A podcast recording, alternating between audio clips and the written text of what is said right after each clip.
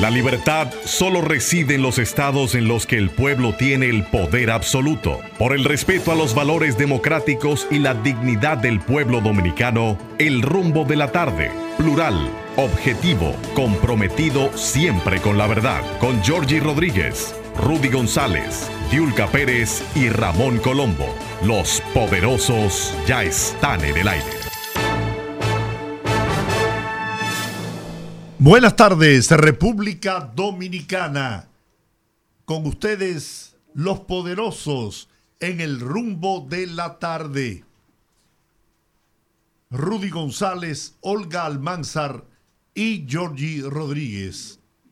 En la parte técnica, Sandy Papo y Juan Ramón. Estamos en Rumba 98.5 FM en la capital dominicana y Premium 101.1 FM en Santiago, la ciudad corazón para toda la región del Cibao. Buenas tardes. Buenas tardes, buenas tardes, don Giorgi. Buenas tardes aquí en Camina, donde tenemos un ligerito feedback que van a resolver de inmediato nuestro querido equipo. Buenas tardes a toda la audiencia, buenas tardes a toda la gente que siempre nos acompaña a través de Rumba 98.5 FM. Ya hoy, miércoles, miércoles 17 de mayo. Increíble, pero estamos a ley de un fly, don Giorgi, para que termine el mes de mayo. Bienvenidos sean todos a esta que es su casa. Se nos está agotando el año. Increíble, pero cierto. Estamos a días de llegar a la mitad del año 2023. Así que atención a las damas, a las madres que les encanta empezar a desempolvar su árbol de Navidad, que se vayan preparando. Como yo. Yo lo pongo en octubre, don Giorgio. Sí, bien. Así era mi madre también. Bueno, mire, hay una información que debe llenar de júbilo a Puerto Plata y a Santiago. Y es el anuncio de la licitación de la autopista del Ámbar, una vía que ha sido anunciada muchas veces y que junto al proyecto Punta Bergantín van a reimpulsar el turismo en la región norte del país. Además de que esa autovía o autopista, como le llamen, la van a licitar, la empresa que resulte ganadora tendrá que buscar los recursos económicos para su construcción. Y el gobierno, las autoridades gubernamentales garantizan que no habrá peaje sombra, que fue la estafa que se produjo en la autovía de, que va a Samaná. Se llama Juan Pablo II, ¿no? Juan Pablo II. Bien. No va a haber ese atraco al país con el peaje sombra como el que hicieron con la República Dominicana en la construcción de esa vía, de Samaná. Entonces, son 38.2 kilómetros de de longitud entre Santiago, Puerto Plata, Puerto Plata, Santiago, cuatro carriles, dos en un sentido, dos en otro.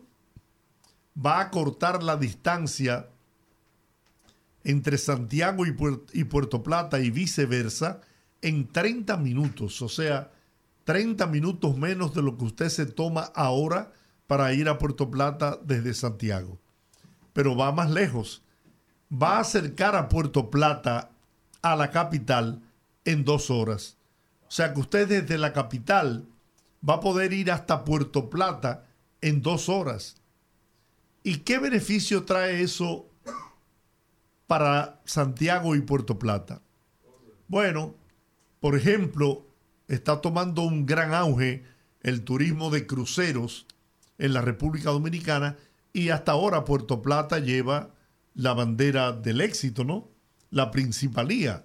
Están llegando miles de turistas a Puerto Plata que a, que a partir de que esa autovía o autopista esté en servicio, podrán darse su paseíto a Santiago para conocer de las bellezas, de las bondades, de la grandiosidad de esa provincia del centro del país, esa provincia cibaeña que tanta gente buena, tantas inversiones tiene, tantos eh, empresarios progresistas tiene, además de la riqueza histórica, el primer Santiago de América, Santiago de los 30 Caballeros, estará a minutos, creo que ahora son 45 minutos, ¿no?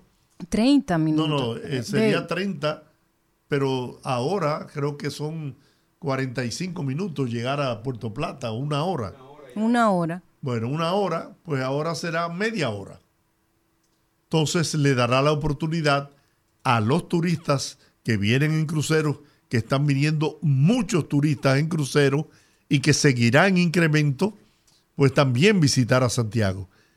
Se van a beneficiar las dos provincias. Señores, eso se llama pensar en el futuro, trabajar por el futuro de una nación. Yo a mí me podrán decir lo que quieran, yo acepto cualquier crítica, no tengo problemas, pero el ciudadano presidente Luis Abinader está sentando precedentes de que a él no le importa que una obra la hubiese iniciado el gobierno anterior o los gobiernos anteriores para él continuar la construcción de la misma.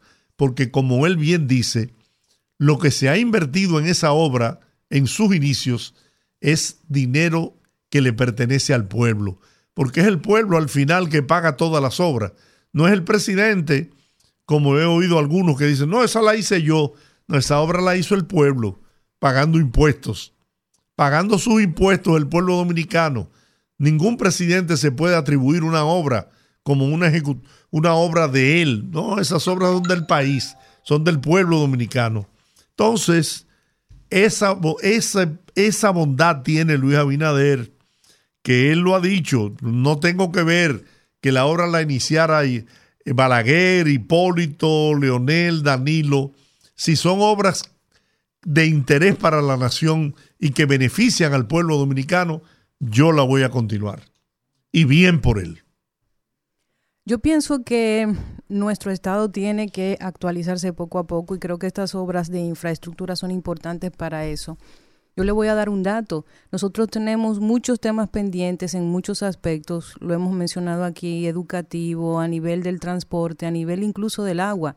En la actualidad estamos ante una de las sequías más grandes que ha pasado la República Dominicana hasta el, hasta el punto de que el propio presidente ha tenido que decir que es la, la situación de las presas más dramática en los últimos 40 años. Pero si uno se pone a revisar en el caso específico de la infraestructura para acopio de agua, resulta que de 34 presas que tenemos en la actualidad, 32, no, 30 más o menos o 32, son de hace 30 años, específicamente del gobierno de Balaguer. Entonces, si nosotros como Estado no estamos planificados. Tenía que ser. Para poder construir en, el mismo, en la misma medida que se demanda por el tema de la densidad poblacional, del crecimiento de la población, de los requerimientos que van creciendo cada vez más, entonces vamos a tener crisis constantemente. Tenemos que hacer esas reformas, no solo en materia del agua, como acabo de mencionar, sino también en, en materia vial, en materia educativa y de salud. Yo creo que los estados esa parte, ese, ese, ese perfil de ser un, un, un líder político que dé continuidad a las obras del Estado, poniéndose por encima del tema de colores partidarios, es sumamente importante en un presidente. Creo que es un ejemplo que se debe emular, pero todavía nos falta mucho para llegar al punto en donde el Estado sea un Estado moderno, en donde el país esté adaptado, por ejemplo, a, los requerimientos y demandas actuales, porque ya hemos visto muchos casos. El caso del transporte, que hemos avanzado bastante en los últimos 20 años, pero también en el tema de lo que vimos, por ejemplo, el 4 de noviembre, como es el tema del, del drenaje pluvial. Tenemos que ir poco a poco actualizando las ciudades y eso tiene que hacerse exclusivamente con la continuidad de Estado. Hay que diseñar un plan estratégico para la República Dominicana y ese diseño esa conformación de ese proyecto de nación deben participar en ella todas las fuerzas políticas, sociales, económicas de la República Dominicana. El país, su liderazgo en todos los aspectos, tiene que tener conciencia de que las ciudades, las provincias, el país en general, hay que planificarlo para evitar el desorden en que vivimos. La ciudad de Santo Domingo, por ejemplo, ahora han tratado o están haciendo el esfuerzo de, de ordenarla, pero esto es un caos. Es un crecimiento desordenado. Yo cuando me inicié estudiando arquitectura siempre en los textos, en los libros de texto, mm, señalaban que los crecimientos de las ciudades se producen inicialmente y hasta que agoten las posibilidades hacia el norte. Aquí no. Aquí es un regueret. ¿Cómo que le dicen a, eso, a esos mercados? Una reguera. Una reguera. y eso encarece los servicios públicos y, y evita la eficiencia de los servicios públicos. Porque si se concentraran y se fueran desarrollando por etapa, pues los servicios pudieran ir al mismo ritmo. Pero resulta que no, que aquí te construyen en la parte este cualquier cantidad de viviendas, pero lo mismo hacen en el oeste, lo mismo hacen en el norte, lo mismo hacen en, en la periferia de la ciudad, donde quiera.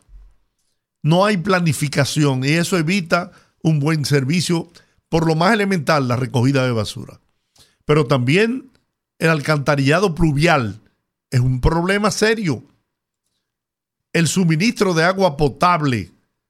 Aquí vemos cómo nos llaman a diario de ¿Cómo se llama el ciego que nos llama? Eh, almirantes solares. De almirantes solares y de, y de cualquier lugar de la ciudad y de la provincia por la escasez de agua. Pero es que hay un desorden. No, no, es, no hay posibilidad de que un acueducto que fue construido en la época, en la era de Trujillo y modificado en algunos sentidos, pueda abastecer la demanda de agua independientemente de la sequía, ¿eh? porque Julito Suero Marrancini, que estuvo con nosotros en el programa de televisión, nosotros, nosotros a las 8, fue muy claro. El 70% del agua que se produce, que se genera en, los, en, las presas, en, en los ríos que la nutren, se pierde. Y en el caso de la agricultura ronda un número similar. Similar porque como primero existe la deficiencia de tecnificación, nuestra agricultura es muy rudimentaria, aunque tenemos muchas fincas en diferentes rubros que son fincas modelos, pero no es la, no es la pauta, no es lo común. Por lo general nosotros todavía tenemos muchas prácticas agrícolas que como no tienen, no están eficientizadas, pues precisamente el gasto de agua es superior y que se podría hacer probablemente con el 30 o 40% de esa misma cantidad. ¿Cuántos canales de riego tiene el país. Yo creo que es suficiente para una buena distribución del agua para la agropecuaria. Pero lo han dejado dañar, los han descuidado. Canales que fueron construidos desde la era de Trujillo, ¿eh? desde la época de, del dictador Trujillo. Balaguer hizo quizás los más importantes canales de riego en un momento la República Dominicana llegó a ser considerada por la FAO como el país en Latinoamérica con el mejor sistema de irrigación. Pero ha habido un descuido absoluto porque los canales se, llenan de sedimentación. Hay que estar dándole mantenimiento. Pero cuando me, cuando me refería al desperdicio, a la pérdida del agua potable, es un crimen un crimen que un país que está necesitado de suministro de agua para la, población desperdicie, deje que se pierdan alrededor del 60 al 70% del agua que se genera y se envía a los hogares. Se pierde, literalmente se pierde. Eso es un crimen. ¿Por qué? Porque no hay planificación. Y hay que ser justo, el Estado dominicano no tiene, no dispone de los recursos necesarios para poder eh, resolver todos los problemas, porque son cientos de problemas que se han heredado de décadas, de décadas, porque no voy a decir ahora que fue el pasado gobierno que sí hizo barbaridades, porque tampoco vamos a, a pasarle la mano suave, fueron, fueron crueles con el manejo de los recursos del Estado, fueron mañosos, como diría el pueblo, y eso impide incluso que se puedan hacer más obras en beneficio del pueblo dominicano. Bueno, el presidente Abinader ha dicho que con lo que se ha ahorrado de la corrupción administrativa y pública, ha podido hacer muchas obras que hoy están en ejecución. Creo que alrededor se está economizando unos 40 mil millones de pesos. Pero volviendo al tema, las fuerzas de este país tienen que sentarse a planificar el país. El país que queremos para dentro de 20, 30, 40, 50 años, donde nosotros ya no estaremos, pero estarán nuestros hijos, nuestros nietos. Este país es necesario que se planifique. A mí me da gusto, por ejemplo, cuando yo iba a Miami, que tú llegabas a una zona, por ejemplo, eh, hay un hay una, una, ciudad, un condado, no sé cómo le llaman, eh, Doral, que eso empezó con unas casitas y unos eh, cuatro, cinco, seis edificios de apartamentos. Pero ahí instalaron un centro comercial y eso empezó a desarrollarse.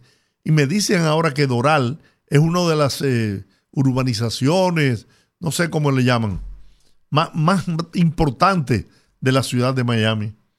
Pero fueron desarrolladas ahí, te, montan las escuelas, eh, la, la, la, asistencia de salud, los hospitales, la asistencia de salud primaria, te, te abren los centros, te construyen todas las facilidades para que incluso tú puedas realizar todas tus actividades en tu entorno donde vives. Eso tiene un nombre. Hace unos años que viene dándose esta corriente que tiene que ver con el urbanismo, que son las ciudades de 15 minutos.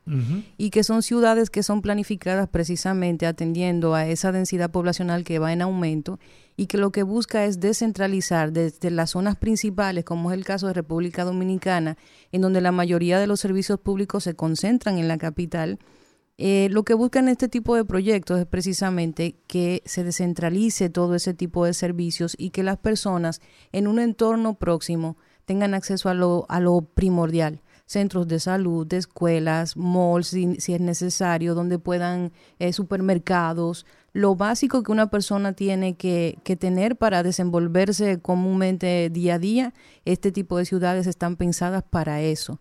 Hay una teoría de conspiración también en relación a las ciudades de 15 minutos que dice que eso es para controlar la circulación humana, pero yo realmente siento que es un proyecto que tiene más ventajas que desventajas, porque sin dudas, si se planificara desde ese punto de vista, con el, el problema que tenemos nosotros en República Dominicana, que el 80% de la población de la isla, no de la isla, de República Dominicana se encuentra en la capital y Santiago, y prácticamente el Estado no tiene alcance a las otras provincias, nosotros si llegamos a ese punto de poder focalizar sobre todo en las zonas fronterizas para motivar, para repoblar esas zonas, que muchas veces eh, cuando uno visita esas zonas lo que ve es un porcentaje muy elevado de extranjeros, específicamente de haitianos, porque las personas migran hacia la capital, sobre todo en búsqueda de salud y educación. Entonces, si logramos hacer proyectos como estos, vamos a desahogar un poquito y va a tener un impacto positivo en el medio ambiente, en el tránsito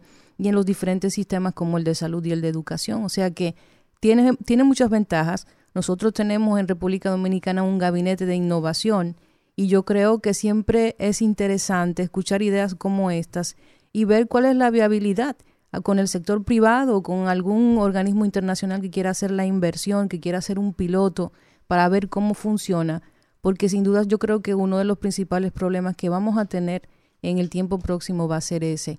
Va a llegar un punto en donde una ciudad como Santo Domingo, que no fue planificada, va a llegar a un tipo de crisis que va a ser insostenible y vamos a tener que buscar soluciones rápidas en ese momento. Por tanto, es mejor buscar soluciones ahora con tiempo. Y no estamos lejos, incluso ya. Y vamos a tomar de ejemplo, como modelo, ¿no? Para el análisis, el sector donde está la emisora. Naco, uno de los lugares de donde vive clase media, media alta, ¿no? Donde había una casa, hoy existe una torre de 20, 24, 30 y hasta 32 apartamentos. Y cuidado. Y entonces resulta que el sistema de alcantarillado es el mismo de cuando esto estaba poblado por viviendas unifamiliares y que hoy está sembrado de torres. Yo creo que las torres aquí en Naco son, bueno, ya son incontables. Y las casas se pueden contar con los dedos de las manos, las viviendas eh, unipersonales que quedan, unifamiliares. Entonces, pueden abastecer, pueden garantizar el servicio a todas esas familias que viven ahí, en, en el sector NACO. Un sector que era precioso, precioso. Yo recuerdo cuando, cuando abrieron el paso ahí en la Tiradente eh, con, con César Nicolás Penson y Pedro Enrique Jureña, que era un, había una, una roca enorme, un terreno rocoso. Y, el ingeniero Juan Bernal, que fue el, el que desarrolló este, este sector. Yo recuerdo cuando abrieron ese paso por ahí y uno podía entrar aquí a Naco y ver cómo la gente empezó a construir, a invertir, pero eran casas unifamiliares. Hoy esto está saturado de torres y siguen construyendo. ¿Por qué? Porque no hay una planificación. Ni hay fiscalización de las autoridades que están llamadas precisamente a darle seguimiento. Aquí cualquier persona construye, nadie se mete con eso, no hay supervisores de obras que, por ejemplo, yo he visto cosas aquí, lo he dicho antes, yo he visto columnas en medio de una acera.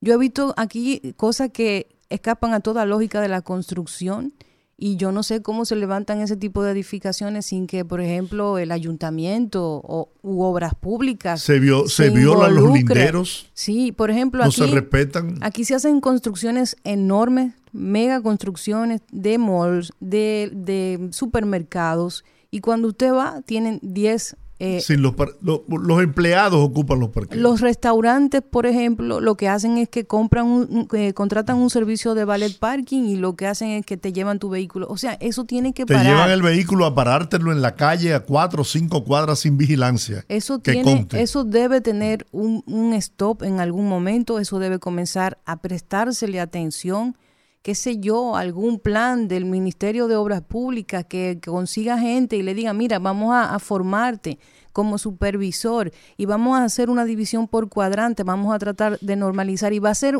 va a ser, un, va a ser un problema muy difícil de resolver porque ya toda la ciudad está en ese mismo caos. ¿Y quiénes son los que al final eh, sufren esa situación? Bueno, nosotros los ciudadanos, por muchas razones. Primero por el tema de que vemos uno de los principales, eh, eh, para mí, problemas del tema del tránsito es el doble parqueo. Mm. Que se ha hecho y se ha dicho de todo que se va a hacer, que van a sacar los camiones de circulación, que yo, yo vivo entre la Luperón y la 27 y la cantidad de camiones de, de, de esos grandes que hay es impresionante. Yo nunca he visto al Intran sacando camiones por esa zona, so, que tienen su propia bueno, circunvalación para hoy, hacer eso. Hoy mismo cuando me dirigí al canal para grabar el programa en, al mediodía, había un entaponamiento en el malecón. Y adivina de qué era. Un camión. Uno. Varios. Decenas de camiones. Y patanas y, y furgones y cuanto tú te puedes imaginar. Y yo dije, pero Dios mío, yo nunca me había... que pasa algo. Yo pensé que era alguna protesta, no. Eran desplazándose de los, de los puntos donde llevaron mercancía para retornar hacia el muelle, hacia el puerto de, de Jaina. Y así? se había dicho que se había prohibido el tránsito de camiones y de furgones y de todo ese tipo de vehículos pesados por la avenida George Washington.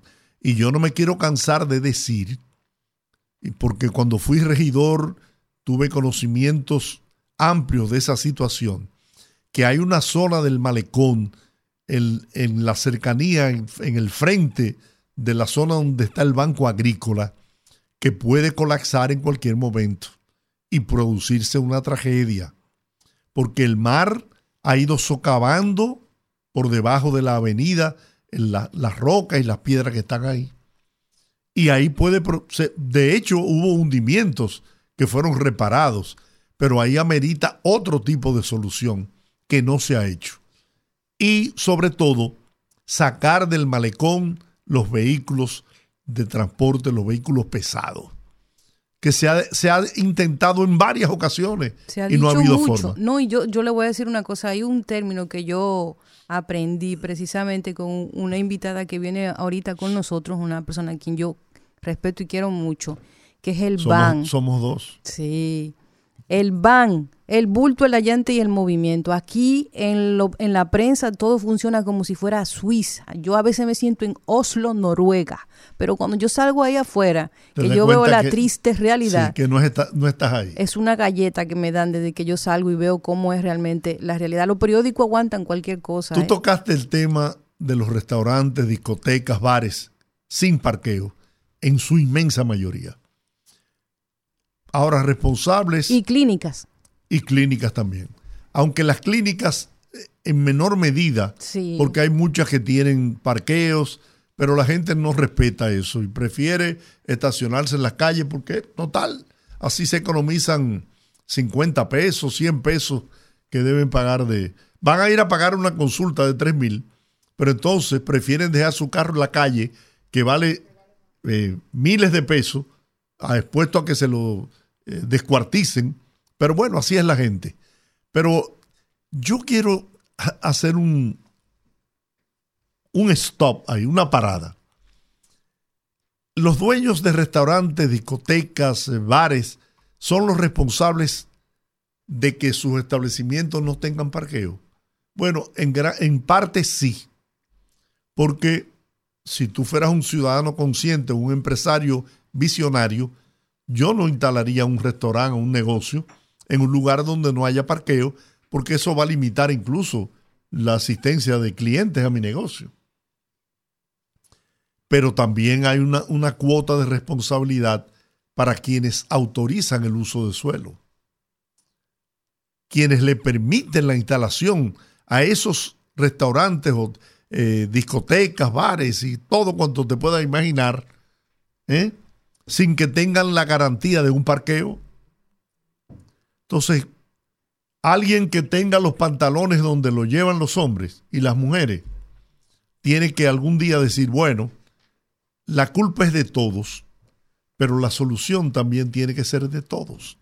Entonces vamos a darle un plazo de tres años, dos años, no sé, el tiempo que se estime prudente para que todos esos negocios, porque están agrupados en áreas, ¿eh? sí, claro, hagan una especie de sociedad, busquen inversionistas interesados en, en la construcción de parqueos públicos y si en el término del tiempo que se le dé como gracia, como para que puedan resolver el tema del parqueo, no lo resuelven, entonces yo les cierro el negocio. Exacto que haya consecuencias. Porque hay, hay solares por, por, demás en toda la zona y hay casas viejas que, que, la gente las vende y ahí usted puede construir un parqueo. Ahora hay eh, parqueos modernos que tienen unos, eh, unas estructuras metálicas y te suben los vehículos, tres, cuatro, eh, uno arriba del otro. Ahí mismo en la Winton Churchill hay uno cerca de Acrópolis. En la, Autorrino, en la tienen un parqueo que es así. Es así también. una torre de parqueo que son como mecánicos. Correcto. Y que es una eficiencia del espacio tremenda. Y ese tipo de, de, de iniciativas la puede también tomar el, el, sector privado junto con el gobierno a través de alianza público-privada. Yo creo que si ese es uno de los problemas más graves que tenemos en la actualidad y de lo que más la gente se queja, solamente hay que ponerse un poco creativo para llegar hasta la solución. Y es negocio. Yo recuerdo que, por ejemplo, los hermanos Cabral eran dueños de, en, el, en, el, en la zona metropolitana de Puerto Rico, el gran negocio de esa familia eran los parqueos públicos, parqueos para satisfacer la, necesidad de los, de los visitantes a los negocios. Yo le digo siempre a mi esposo, Michael, que si aquí alguien se quiere hacer rico rápido, millonario, en dos meses, que comience a explotar el tema del negocio de los parqueos. Porque uno tiene que encontrar eh, una necesidad latente y resolverla. El que se dedique aquí a traer ese tipo de equipos y a ponérselo, por ejemplo, a buen precio a los empresarios que tienen negocios, se va a hacer millonario. Así que motívese, el que, el que esté escuchando y tenga. Mira, ahí en la Fantino Falcon es que se llama donde está Corazones Unidos, En la esquina, frente a Corazones Unidos, había una casa eh, vieja. Parece que algún visionario la compró y la convirtió en un parqueo. Y tiene un parqueo ahí que puede, pueden eh, estacionarse unos 70, 80 vehículos. Cobran 200 pesos por dos horas. La consumas las dos horas o no. Cada dos horas, 200 tablazos. Y ese parqueo vive lleno. Lleno, lleno. Hay otro detrás de Corazones Unidos también en la misma situación pagas esa, esa cantidad y los parqueos viven llenos. Y Corazones Unidos, la torre profesional que está detrás, también tiene un parqueo. Entonces, es una buena inversión porque es rentable ese negocio. Mucho. Y la inversión es, bueno, lo que pueda costar el terreno. Lo demás es tontería. Vamos a la pausa. Creo que nos pasamos. Sí, un poquito. Regresamos en breve. Fogarate en la radio con Ramón Colombo. Se titula Guillermo Moreno, caso único. No ofende a sus adversarios, no dispara a matar con la palabra. Analiza con propiedad cada suceso que merece atención. No es figurado nada con atributos ficticios. No es orador para grandes multitudes.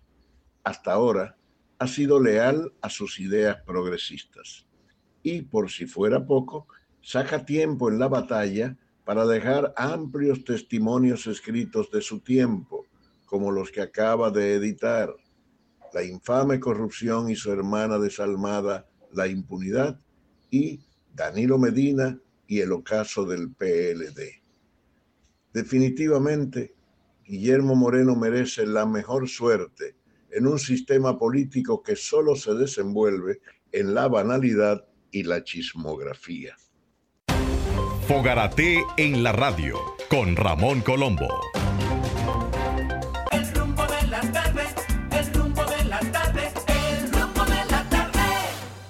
Yo pienso que nuestro querido amigo, hermano Ramón Colombo hizo justicia Así es. con Guillermo Moreno.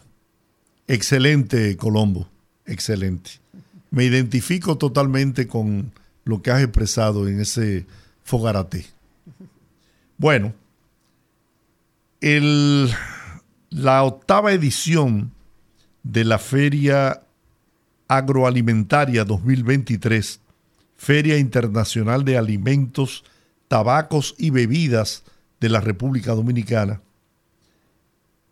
se va a celebrar en el país, ¿no? Así Tenemos aquí la persona que puede darnos toda esa información. Está con nosotros Ivonne García, quien es la directora ejecutiva adjunta de la Junta Agroempresarial Dominicana, y Francisco Peña, gerente de la Red Nacional de Pro Dominicana. Buenas tardes. Muy buenas tardes, queridos amigos. Aquí eh, en confianza, ¿verdad? Porque hablándose de Georgie y de Olguita, son amigos de larga data. Sí, señor. Pues bien, venimos a hablar de la octava edición de la Feria Agroempresarial Dominicana, donde la Junta Agroempresarial Dominicana eh, se ha aliado en una unión público-privada, como digo yo, eh, al, a Pro Dominicana, desde antes IRD venimos juntos promoviendo lo que es la producción dominicana hacia los mercados internacionales, que esa es la meta de llegar a una exportación de productos de origen dominicano. Y en esta ocasión vamos a pedirle a Francisco que nos hable de el trabajo que ha hecho Pro Dominicana para llegar a esos 200 o más compradores internacionales que vienen a República Dominicana. Bueno, pues muy buenas tardes. Primero, muchas gracias por la invitación, por tenernos aquí. Para Pro Dominicana es un placer pues anunciar esta octava edición de este, de este, de este gran evento, de este magno evento, donde podemos concentrar en un solo espacio durante dos días un sinnúmero de compradores internacionales que vienen a hacer negocios a la República Dominicana.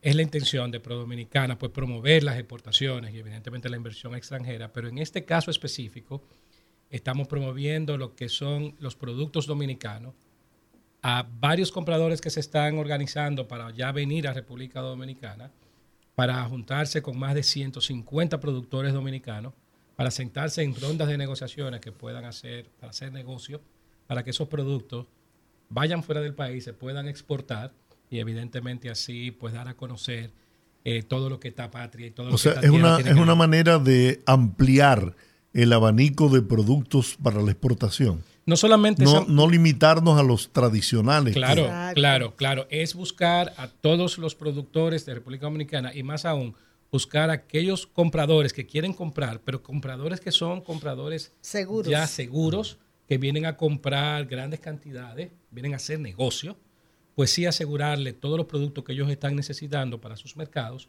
buscárselo aquí en República Dominicana. Una de las principales características y características positivas que tiene agroalimentaria, porque es una feria muy reputada, lleva ya un tiempo haciéndose, y es precisamente que estos productores pueden ofertar directamente y negociar con la ayuda de personas que vienen casi siempre de, de Pro Dominicana, antes CIRD, para lograr condiciones de negocio eh, favorables.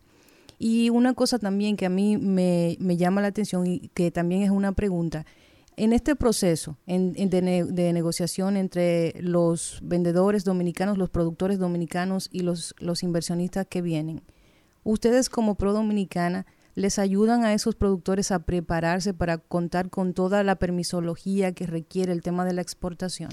Claro, nosotros, sea, está de más decir que todos los productores que están invitados a, esta, este gran evento ya son productores que son veteranos, o sea, son productores que ya, que ya saben de sus exportaciones y de todas maneras, nosotros como institución, pues lo llevamos de la mano aquellos que no tengan esa expertise de un 100%, pues sí, es la, es la, es la misión de Pro Dominicana, pues llevarlos de la mano hasta que ese, esa exportación se pueda realizar. Pero es muy importante anunciar también que hay un programa de conferencias donde traemos expertos de la Unión Europea, de los Estados Unidos, de las islas, de los principales mercados, que estos eh, expositores vienen a decirnos cuáles son las nuevas reglas que exigen esos mercados para que nuestros productores puedan adecuar su producción, certificarse para que esos productos lleguen a esos mercados con la calidad requerida.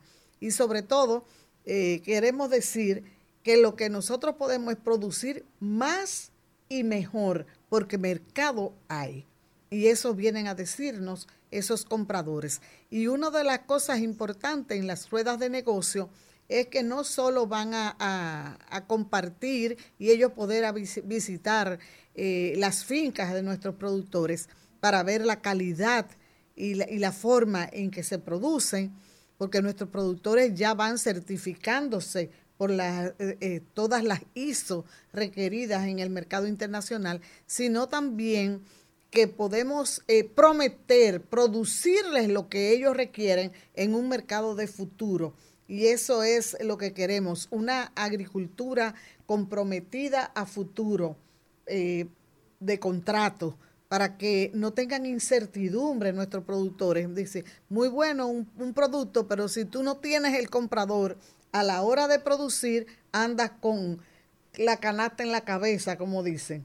Y entonces eso queremos, que sea una producción ya de contrato. Y eso es lo que promueve precisamente eh, Pro Dominicana. se están buscando, eh, vienen más vienen personas de más de 35 países.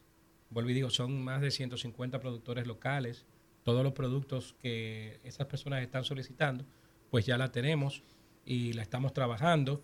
O sea que va a ser un, un main evento desde el 31 Hasta de... el 3. a- sí, desde el 31 de este mes al 3 de agosto, de, al 3 de, De junio, junio. donde vamos a tener todas, todas esas capacitaciones, todas esas habilidades. El día primero y segundo van a ser las rondas de negociaciones, que va a ser un mega evento. O sea que estamos muy emperazados y llamamos a, a todas las personas que estén interesadas en esto, porque este es el trabajo que estamos haciendo y conjunto con la YAR, pues sabemos que vamos a hacer un producto y, una, y un evento que va a valer la pena.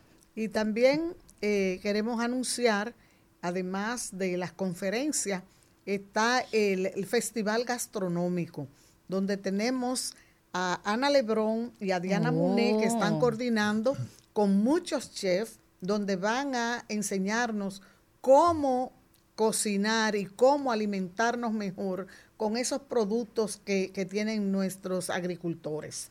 Y al final tenemos una, un gran reconocimiento a nuestro Juancho Ortiz, que era quien coordinaba esa- Ese evento, sí. ese Sí. festival.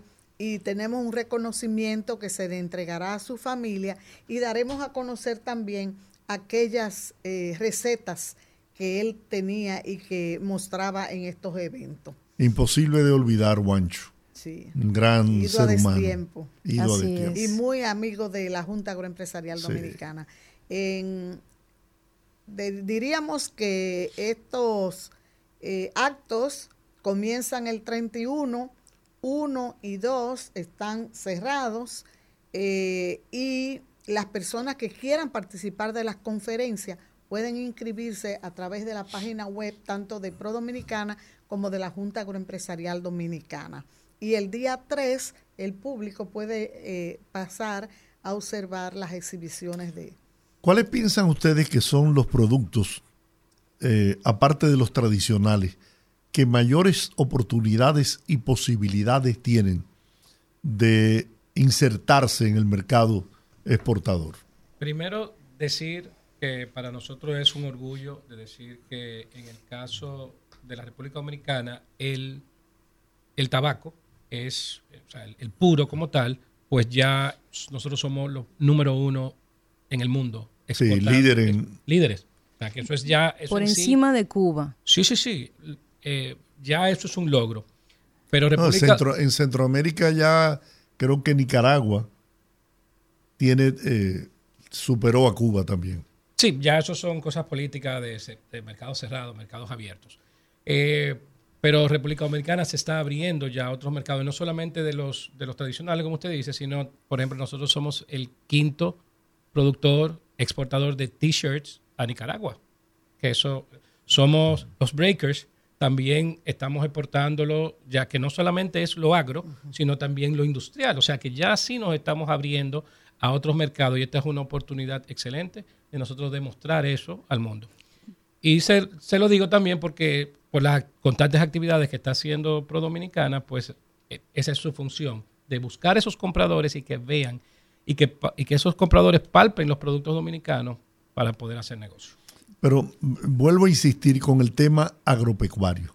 En el sector agro- agropecuario, ¿qué productos eh, prometen poder eh, insertarse en el mercado exportador? Georgie, Le digo, nosotros podemos hablar de una cantidad de productos ilimitados, porque debido al- a la configuración del país, nosotros tenemos muchos diferentes nichos ecológicos donde podemos producir de todo, desde a nivel del mar hasta la altura, como por ejemplo el caso del aguacate, que ha pasado a ser uno de los productos de exportación más importantes. Y El coco se ha puesto de el moda. coco, el jengibre, eh, La pitahaya. la pitahaya, que es uno de los productos que yo vi por primera vez en Finlandia hace muchos años, a 5 dólares un- una fruta. De, me- de manera que nosotros podemos producir. ¿Qué se exporta de aquí? Limoncillo. La guanábana carísima. Ahora mismo está de moda la guanábana. Pero el limoncillo, que tú dices, bueno, esa es una fruta que uno lo conoció de muchacho y, y- Maroteando, ¿no? y creía que, que no iba a venderse nunca. Se exportan furgones. Ahora mismo tenemos el buen pan de masa, que es eh, una fruta que está sustituyendo a la papa y la yuca en puré y en frito. Bueno, la batata yo que degusté un- unos tostones de, de, De buen pan. de buen pan. Óigame, eso, eso no tiene Una madre. exquisitez. Y también el tema aquí, por ejemplo, tenemos una, una variedad que se llaman vegetales orientales, que nosotros lo conocemos como cundiamor, que esas son también cosas que aquí se dan que la gente no tiene ni idea. Y yo creo que la pregunta de don Giorgi viene por la vía, porque en los últimos años, con el tema de la pandemia, nosotros evidenciamos que tenemos la capacidad para subsistir a nivel interno con el consumo local, con la, independencia que tenemos a nivel agroalimentario. Entonces yo creo que una oportunidad valiosa es precisamente la feria agroalimentaria porque da la oportunidad de expandir todas esas oportunidades que tenemos de llegar a nuevos mercados. En el caso, por ejemplo, que le mencionaba del coco, es uno de los, de los mercados que más se ha ampliado. Aquí hay empresas que tradicionalmente se manejaban con un tipo de cultivo que han cambiado toda su matriz a coco porque del coco no se pierde absolutamente nada. El se puede aprovechar de todo. iguales. Sí. Entonces, la pregunta que viene de mi parte sería, ¿cuáles productos están representados en la exposición de este año de, feri- de la Feria Agroalimentaria? Todos los productos están, están o sea, es, es casi imposible que no haya un producto dominicano por el trabajo que se está haciendo, no solamente con Pro Dominicana, sino con la YAT. Pero lo bueno, lo bueno de esto es decir, y lo importante, y escúcheme, que la conectividad que nosotros tenemos a través de todos los puertos y aeropuertos del país es lo que nos da a nosotros esa, esa ventaja de nosotros poder mostrar todos nuestros productos. O sea, que no importa dónde se esté produciendo aquí en República Dominicana, ya tenemos tanto aeropuertos La como puertos, como, como cruceros. Ya tenemos, o sea, ya tenemos el mundo abierto a enseñarle todos los productos que se, que se, que se hacen Pero aquí hay, en la hay República un Dominicana. factor que no hemos mencionado aquí, que es fundamental para poder posicionar un producto eh, en la exportación, y es la cantidad de la producción. Volumen. Y lo, el volumen. Lo digo porque mi padre en la década del 80 tuvo la representación de una empresa de California, la Tecneco. Él traía productos de ellos y se interesaron por el coco dominicano. Pero el pedido original, o sea, la demanda que esa empresa tenía, no se producía ni, ni, ni, en sembrando la isla completa de coco. Entonces, ese es un factor importante, el tú garantizar el suministro con una producción eh, importante también para poderlo posicionar en el mercado.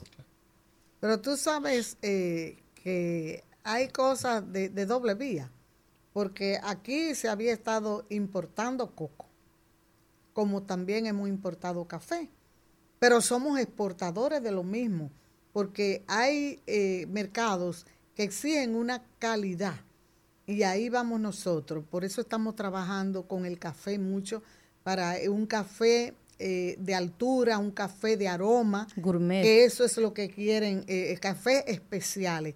Quieren lo- los europeos, por ejemplo, que gustan mucho del café dominicano. Y estamos trabajando con eso para que se produzca el café que demandan esos mercados y, y- y comercializarlo con una, una certificación de origen.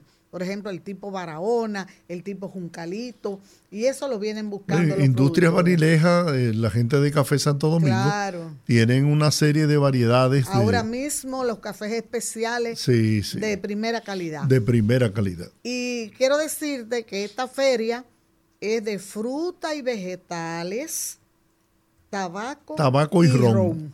Entonces tenemos todo eso y toda la parte de agroindustria también se va a exhibir allí porque muy importante la transformación de nuestros productos agrícolas con, Con valor agregado.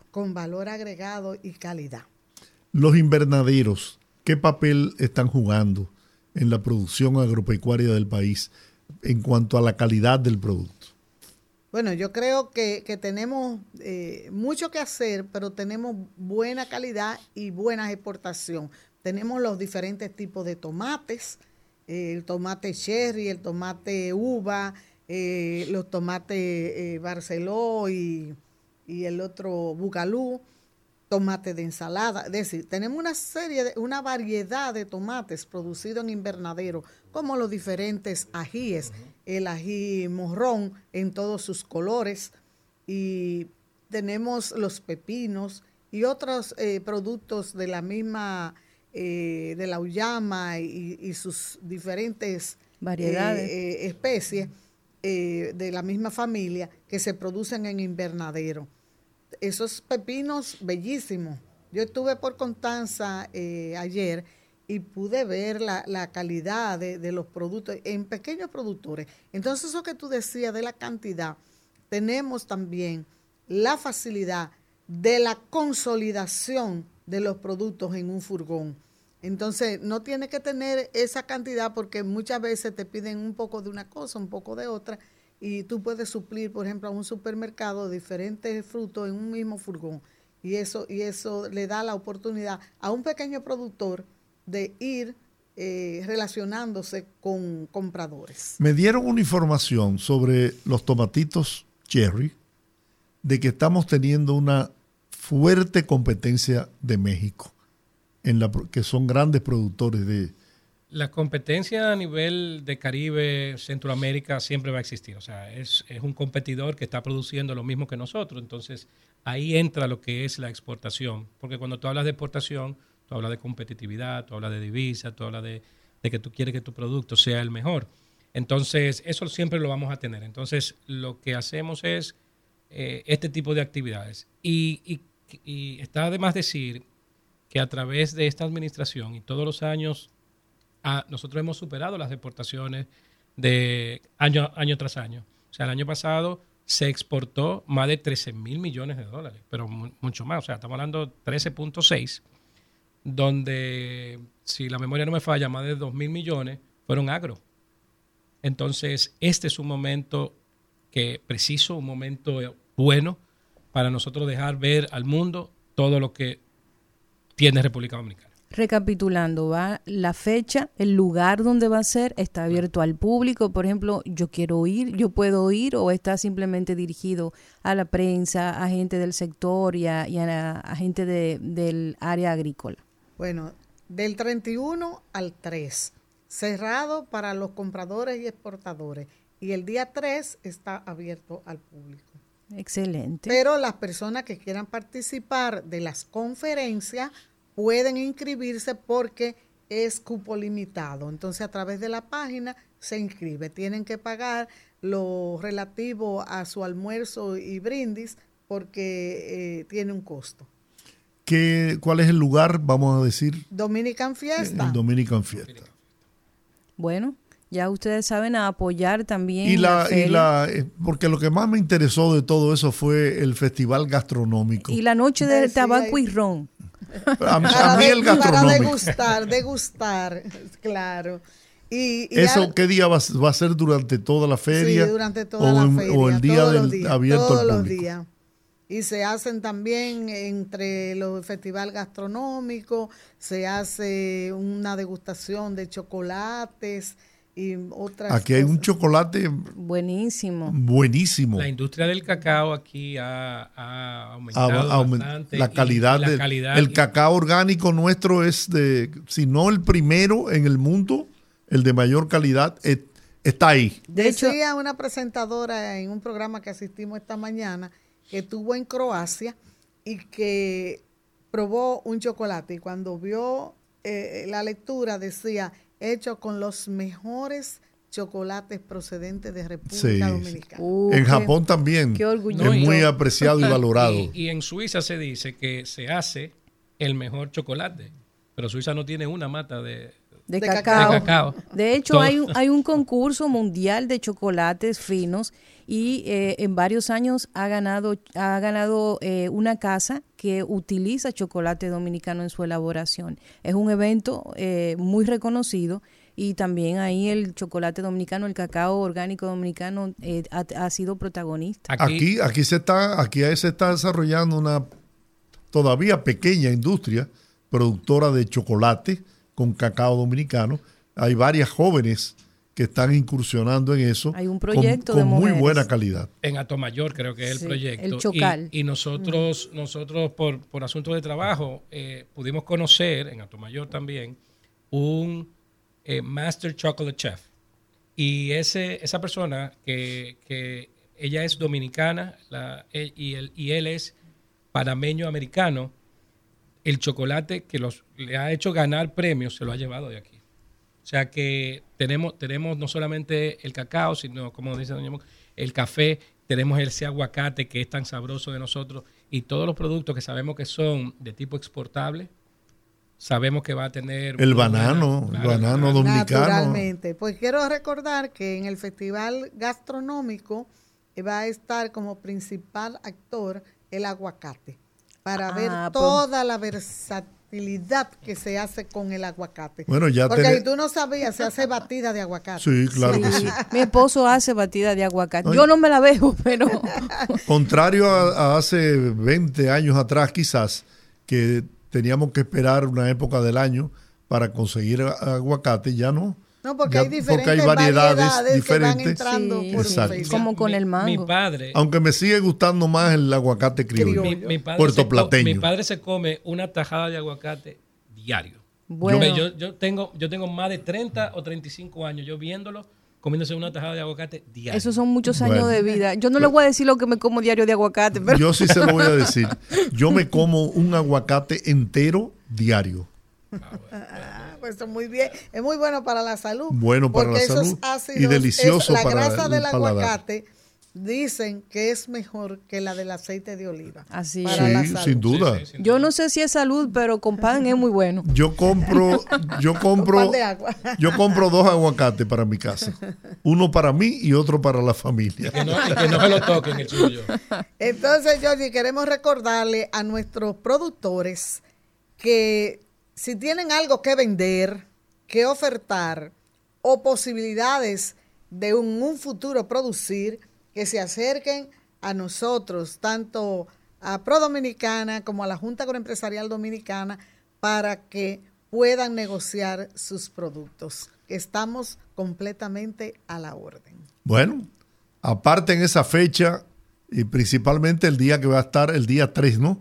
Abierto para el público. Vamos todos para allá, allá nos encontraremos y vamos a degustar de, de la buena comida que ahí se va a producir Y de aguacate. y de aguacates. Gracias a Ivonne García, directora ejecutiva adjunta de la Junta Agroempresarial Dominicana, y a Francisco Peña, gerente de la Red Nacional de Pro Dominicana. Y nosotros lo hemos dicho aquí en nuestro programa de televisión, haciendo un excelente trabajo en la promoción de los productos dominicanos para exportar. No, de parte de la de nuestra directora Viviana ejecutiva, Rivero. Viviana Rivero, pues le agradecemos enormemente pues esta grandiosa oportunidad de, de venir aquí y expresar esto que, que queremos hacer, que lo hacemos de corazón, que lo hacemos con la voluntad de aportar ese granito de, de arena a nuestra patria. Y, y sabemos que esto va a ser un, un evento que, que se va a quedar para, para la historia. Y un abrazo, Ivonne, para que le hagas llegar a nuestro amigo Osmar Osmar, Benítez. Benítez. Gran amigo y un excelente profesional. ha estado un poquito guardado porque lo de En él bajo perfil. ¿no? hubiera gustado estar en esta ronda de se, lo, promoción. se lo disfruta mucho. Sí, pero estuvo con una operación de apendicitis un poco eh, fuerte y ha estado en receso. en estos Pronta días. recuperación para Osmar. Y un gran abrazo. Gracias. Gracias a ustedes. Vamos a la pausa. Este es el rumbo de la tarde. Escúchanos en vivo desde nuestras diferentes plataformas para todo el Cibao a través de Premium 101.1 FM. El rumbo de la tarde. El rumbo de la tarde. El rumbo de la tarde. El rumbo de la tarde con los poderosos. Bueno, eh, las declaraciones vertidas en el día de ayer, lunes, por el secretario de Asuntos Jurídicos del Partido de la Liberación Dominicana, José Dantes, en representación de unas 15 organizaciones que estarían ponderando retirarse de las elecciones del 2024 si la Junta Central Electoral no sopesa sobre la resolución para la aplicación del 20% de las reservas de candidaturas por cada nivel de elección, fueron rechazadas por los partidos Fuerza del Pueblo y por el propio Partido de la Liberación Dominicana. Eh, José Dantes, que eh, participó con nosotros en el día de ayer, pues aclaró que no se lo, expresado no iba en la dirección de amenazar con no participar en el proceso electoral del 2024, sino más bien de reclamar garantías para que el proceso sea transparente, diáfano y que esté rodeado de todas las garantías. Esa no es una línea nuestra, dijo el diputado de la Fuerza del Pueblo, Osmar Fernández. Somos un partido que apoya los procesos democráticos y estaremos allí para combatir en el nivel municipal, congresual y presidencial. Y no pretendemos retirarnos de ningunas elecciones. Así que, bueno, marcó distancia a la fuerza del pueblo. Eh, pienso que, no sé, fue un... No fue, no fue acertado el pronunciamiento, sin dudas. Pero eh, afortunadamente todo quedó eh, debidamente aclarado y eh, no es una amenaza de no participar en, la, en las elecciones, sino más bien un llamado para que la Junta eh, revise su decisión. Yo pienso que el conflicto que enfrenta a varios partidos políticos con la Junta Central Electoral por la aplicación del 20% de las reservas de candidaturas es producto de la ambigüedad del artículo 58 de la ley 3318 de partidos, agrupaciones y movimientos políticos que se presta a interpretación. Eso lo he consultado con algunos abogados, eh, especialistas en el tema, y me han dicho que sí, que hay, que hay eh, espacio para una interpretación que puede ir en una dirección o en la otra.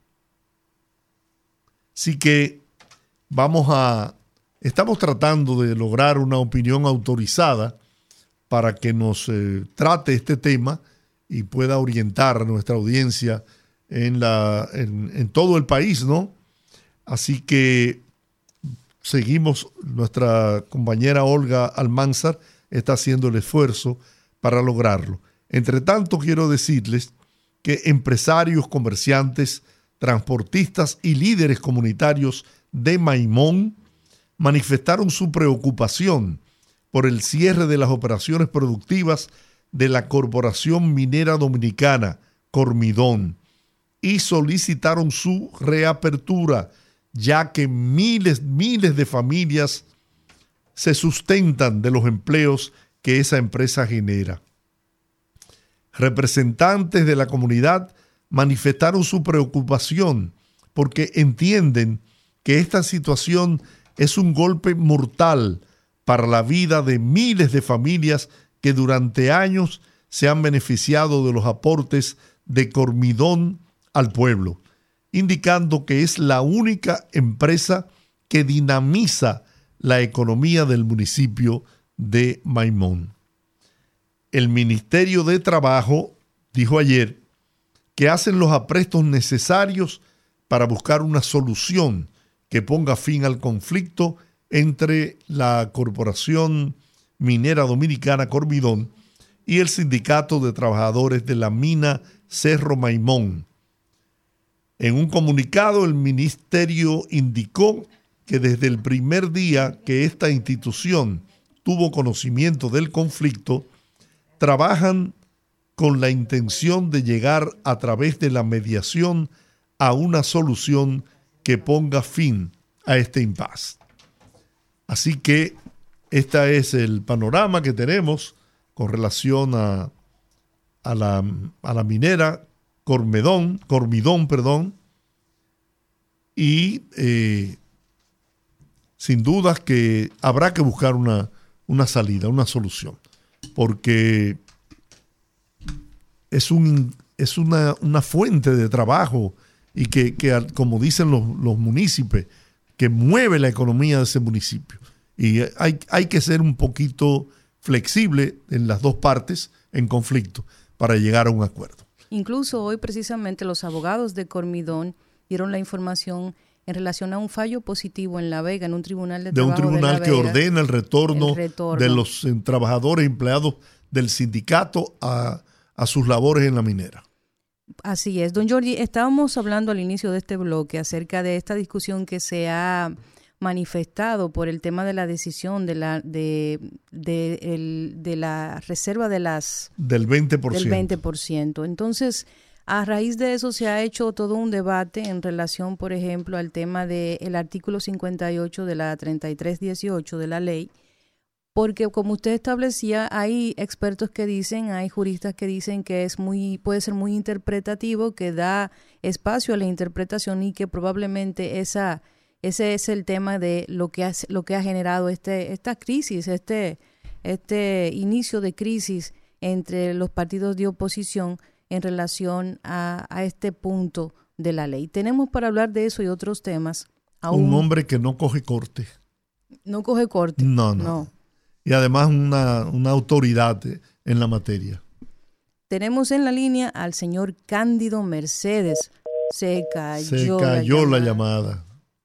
Vamos a, tratar de nuevo.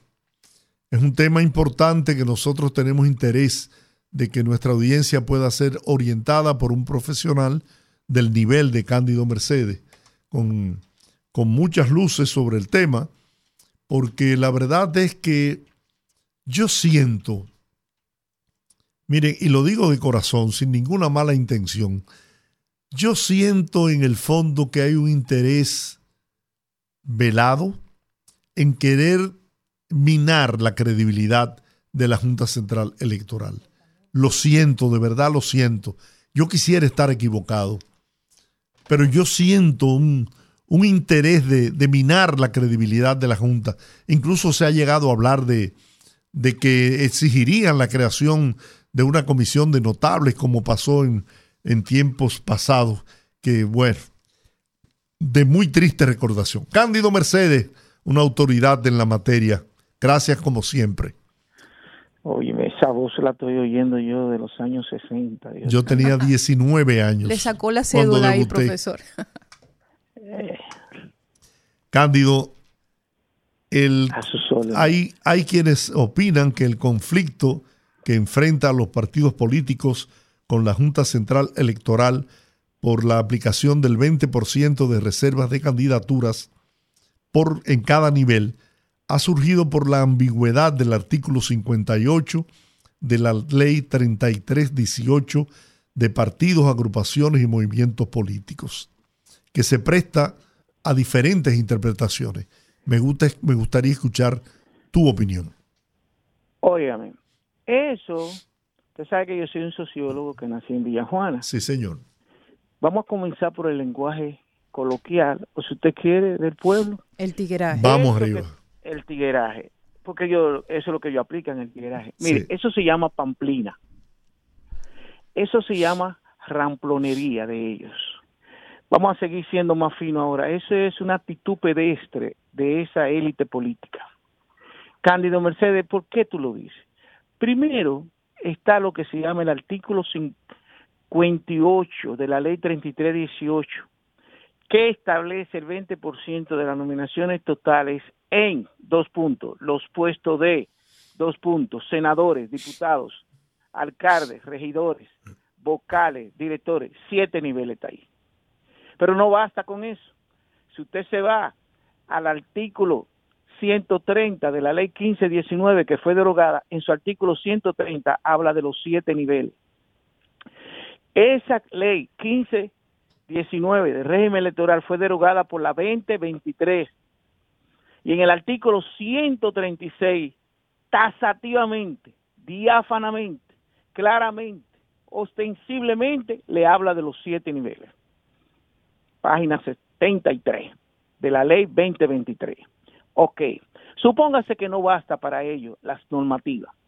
Entonces no vamos lo que los abogados hablan de lo que se llama el juicio, el buen juicio jurídico. ¿En qué consiste? ¿A qué actores afectan más los derechos fundamentales? ¿Cuáles son las leyes que más deben proteger? Eso es lo que llama el bien jurídico. Y cuando estamos hablando del 20% de los niveles, eso en el bien jurídico está favoreciendo a quién? A los militantes de los partidos. Porque la Constitución en su artículo 216 establece la democracia interna y la transparencia. Y cuando usted permite el 20% total, esa cúpula que hoy le llamamos partitocracia, en un lenguaje nuevo del filósofo Gustavo Bueno, en vez de partidocracia, la descomposición ha ido de más en más que hoy se le llama partitocracia. ¿Qué es lo que quieren? De esos puestos que están ahí, ellos elegí el 20%, pero eso quiere decir, por ejemplo, y voy a citar siempre, que si Miguel Vargas mañana, con la gente que él dirige ahí maneja, decide coger los 32 senadores, los 190 diputados, los 158 alcaldes, él lo puede hacer desde el punto de vista de los 20% de la nominación total por lo tanto es falso. ¿Por qué? Porque eso va en contra de la democracia interna, Claro. eso va en contra del principio constitucional de elegir y ser elegido.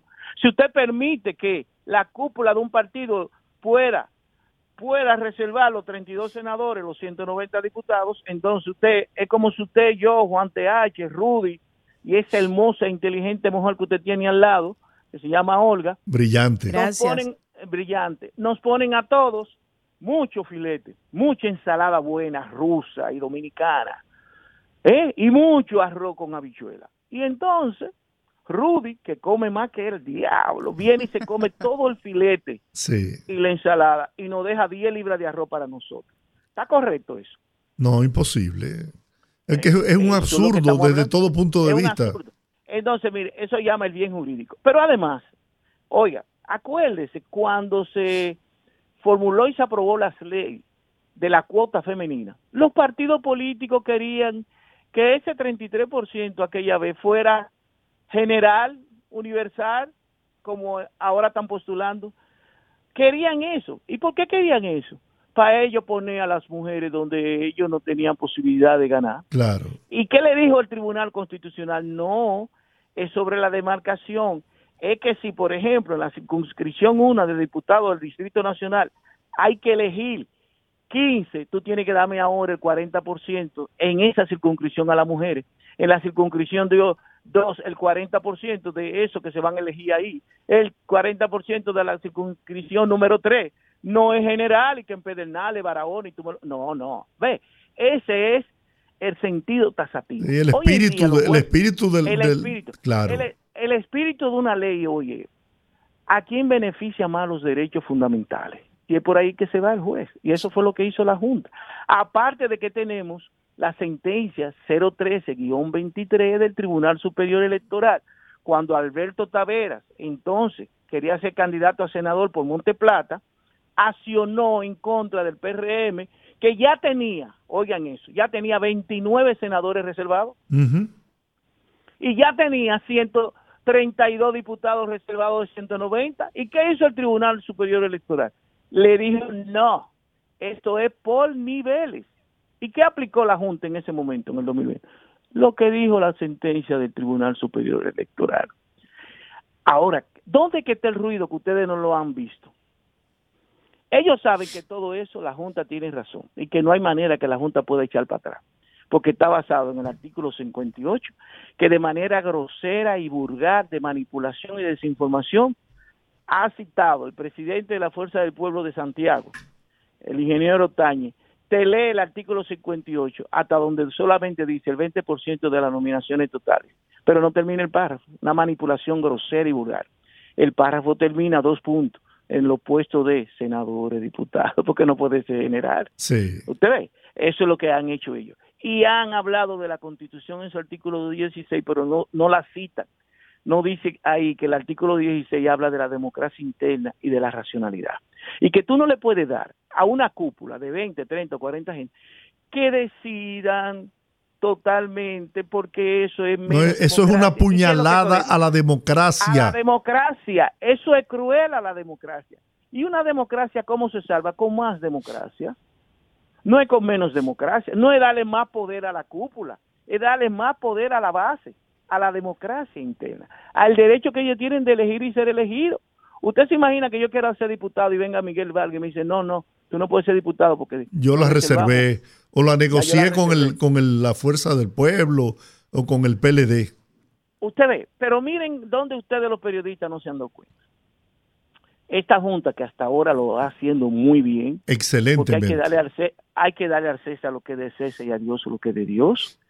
Esa junta hizo un calendario hasta el 2024. Búsquenlo. Está en internet. Tiene un año ese calendario. Y en ese calendario, en la página 64, si ustedes lo buscan, le habla de qué? Que el 2 de junio los partidos políticos tienen que llevar las reservas y las alianzas. Pero ¿qué pasa? Que el 2 de julio lo va a agarrar ellos asando. ¿Cómo que usted diría? ¿Asando qué? Batata. Ba- batata.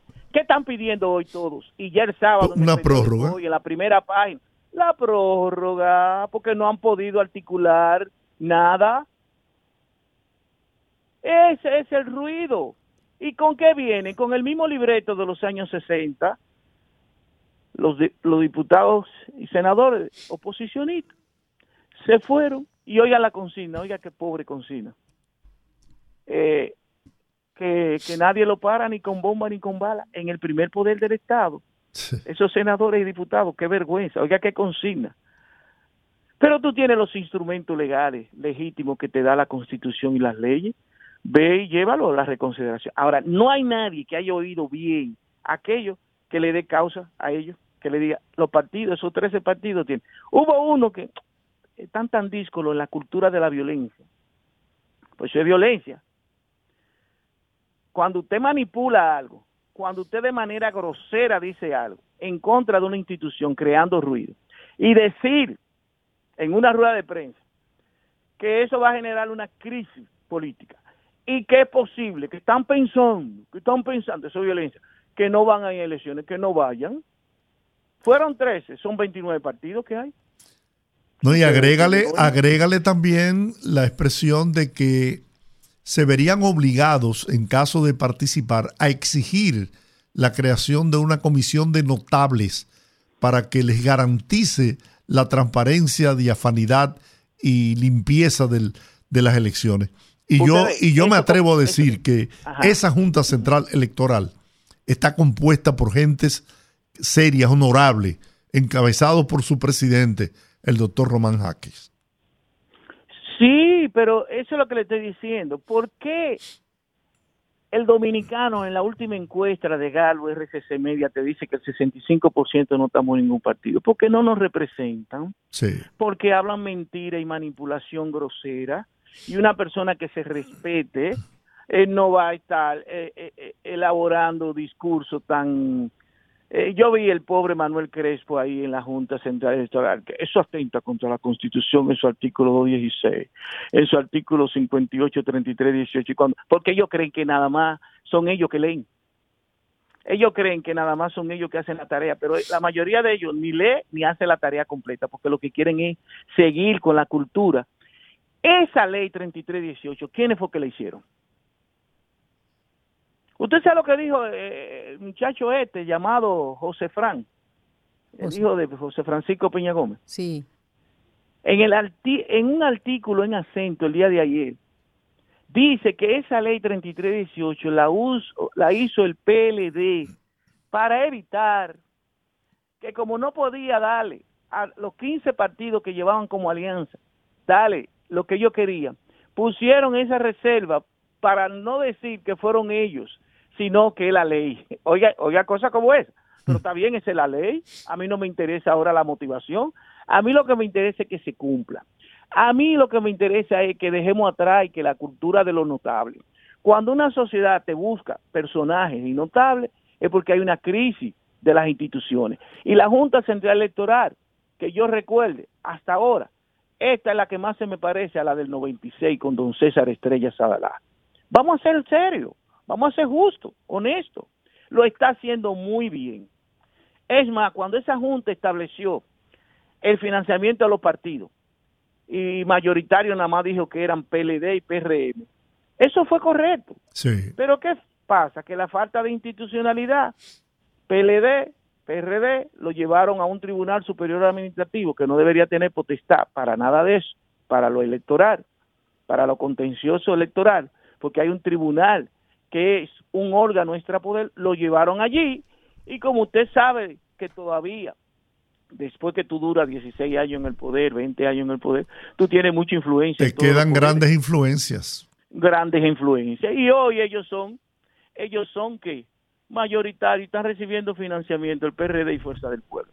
Ahora, ¿qué dice la Un, un La PRD ley que apenas tiene, según las encuestas, un medio por ciento de, Pero de no, aceptación. Estoy hablando del 2020. Lo que te dice la ley es, la ley de partido político, elaborada por ellos, que Leonel Fernández era presidente del PLD cuando esa ley salió, que es la 1833. Lo que te dice esa ley es que el financiamiento se va a dar en función de las últimas elecciones. Ahí no dice que el porcentaje que tú saques más, si presidencial o congresual. Ahí te dicen de las últimas elecciones. Y en el 2020, las últimas elecciones en julio fue en congresional y Presidencial. presidencial. Entonces tú tienes que sumar cuánto sacaste presidencial y cuánto sacaste Congresional. congresual. Entonces la Junta sumó. Y si te da menos de 5, sumándolo los dos, entonces tú no eres mayoritario. Y eso fue lo que pasó. Lionel sacó 8.9 en la presidencial, pero no sacó ni 2 en lo congresual. Por tanto, no daba, llegaba a 4 puntos y pico. Y ahí el Tribunal Superior Administrativo, violando eh, la ley de partido político, accedió y puso que el PRD, que todo el mundo sabe que no tiene nadie, es mayoritario y está recibiendo muchísimo dinero 20 millones de pesos mensuales.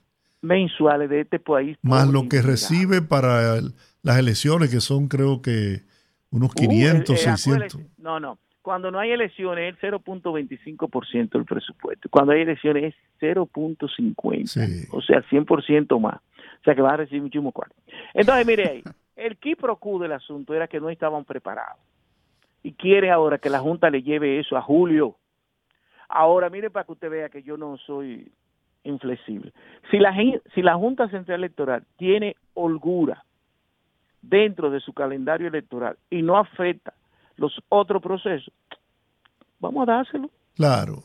Que tengan la no, oportunidad de estructurar sus Exacto. boletas. y- Exacto, es una decisión administrativa de la Junta, pero que no me vengan queriendo eh, hablar de la ley cuando la Junta se ha atrincherado en la ley 58, eh, el artículo 58 de la ley 3318, el artículo 136 de la ley 2023, la constitución en su artículo 216, la constitución en su artículo 74.4 y además los precedentes ya que hay de jurisprudencia del Tribunal Superior Electoral y del Tribunal Constitucional, que si ustedes leen el artículo maravilloso de Cristóbal Rodríguez, le dice tres veces decisiones del Tribunal Constitucional alrededor de ese aspecto que estamos ventilando. Nuevamente, los partidos políticos, la cúpula de los partidos políticos hacen las leyes y entonces después quiere que se le apliquen según su conveniencia Sí. y no en función de la ley.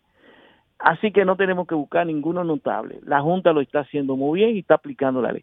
Lo malo sería que la Junta eche para atrás esa resolución en función de un chantaje, porque eso es chantaje, ¿eh? Porque además no son, ¿por qué no somos de ningún partido? Por la falta de coherencia de sus actores. ¿Quién hizo esa ley? El PLD.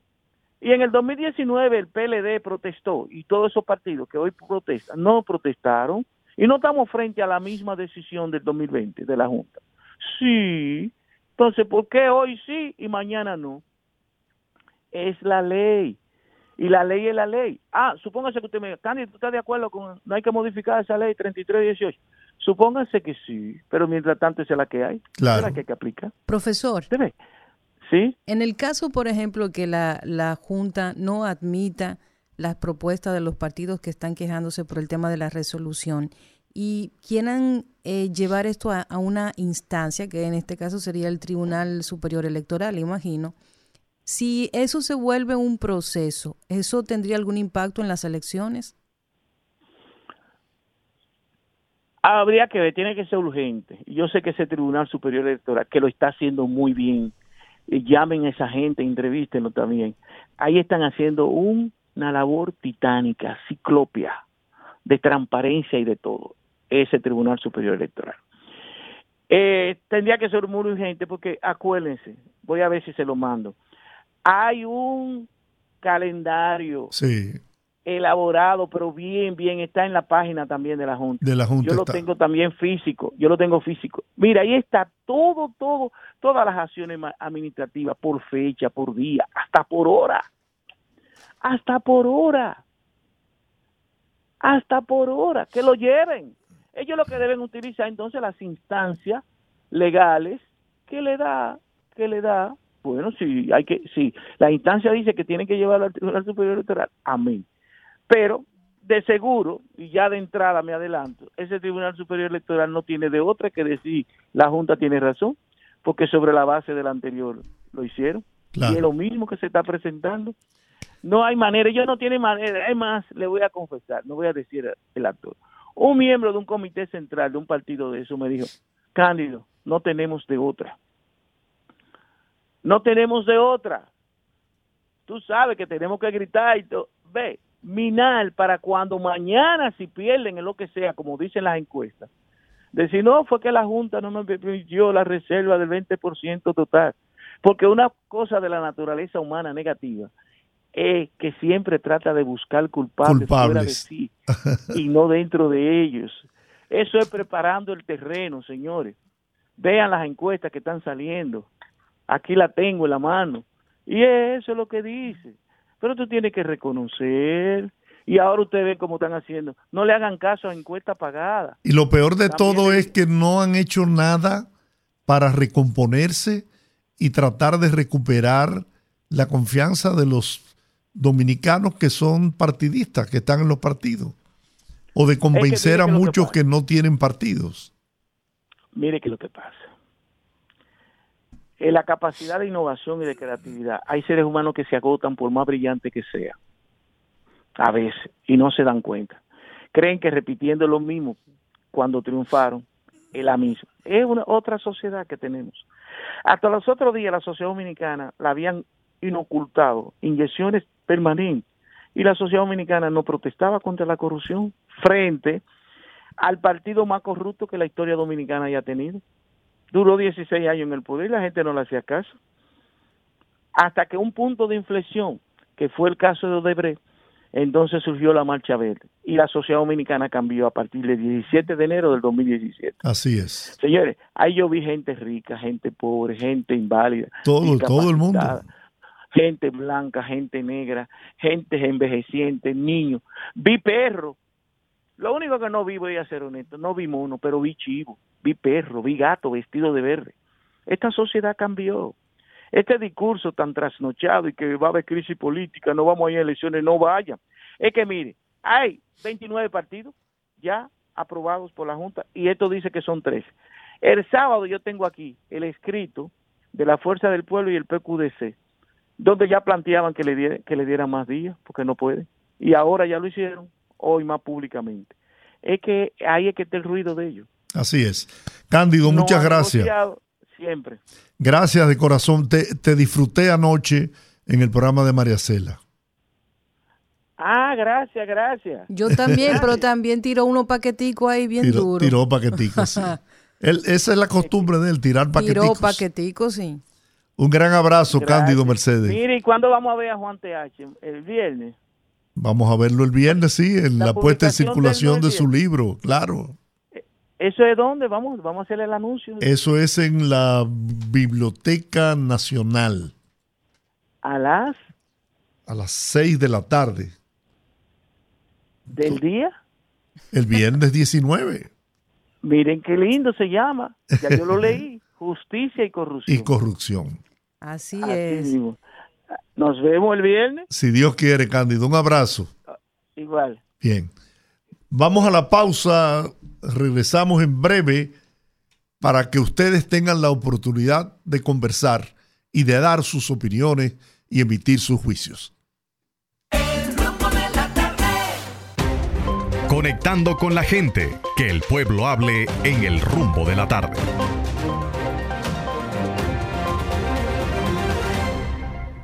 Bueno, Juan TH tiene el honor de invitar a la puesta en circulación de su más reciente libro, Justicia y Corrupción, obra que cuenta con el prólogo del ciudadano presidente de la República, licenciado Luis Abinader.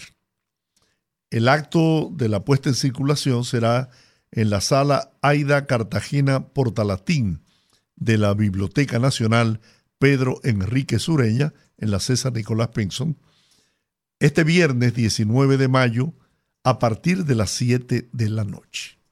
¿Ok? Right. Abrimos los teléfonos 809-682-9850. Las internacionales sin cargos en el 1-833-380-0062. Rumbo de la tarde. Se cayó. Buenas. Rumbo de la tarde. Se cayó también. Buenas. Rumbo de Buenas la tarde. tardes, doña Olga, Georgie. Hola. Hola. Tu Juan- amigo Braylin desde Barahona. Barahona, Braylin. cuéntanos. Don Georgie. Sí. Doña Olga. Diga. Hoy estaba aquí temprano en Barahona el ministro de Deportes, Francisco Camacho. Sí, señor. Estaba supervisando la terminación de un play aquí en Cabral y el inicio de otro play aquí mismo en la comunidad. Pero de aquí de Cabral, don Georgie Olga se trasladó a Salinas, donde también dejó iniciada más obra deportiva. Pero de Salinas se trasladó a Mella para ir personalmente a supervisar la terminación del bajo techo de Mella. El ministro Francisco Camacho se hizo acompañar del eficiente viceministro Kennedy Vargas. Todo eso fue hoy aquí en el sur.